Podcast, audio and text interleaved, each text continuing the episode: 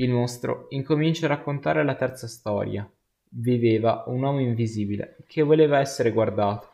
Nel mentre Connor e il mostro si avvicinano ad Harry, quindi chiese aiuto a un mostro.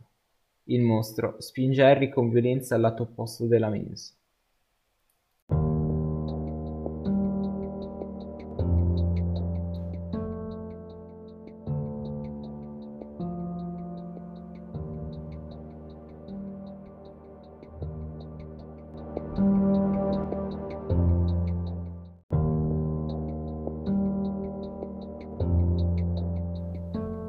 Tutti sono scioccati. Connor si avvicina minaccioso ad Harry, sanguinante. Nessuno vuole guardarlo.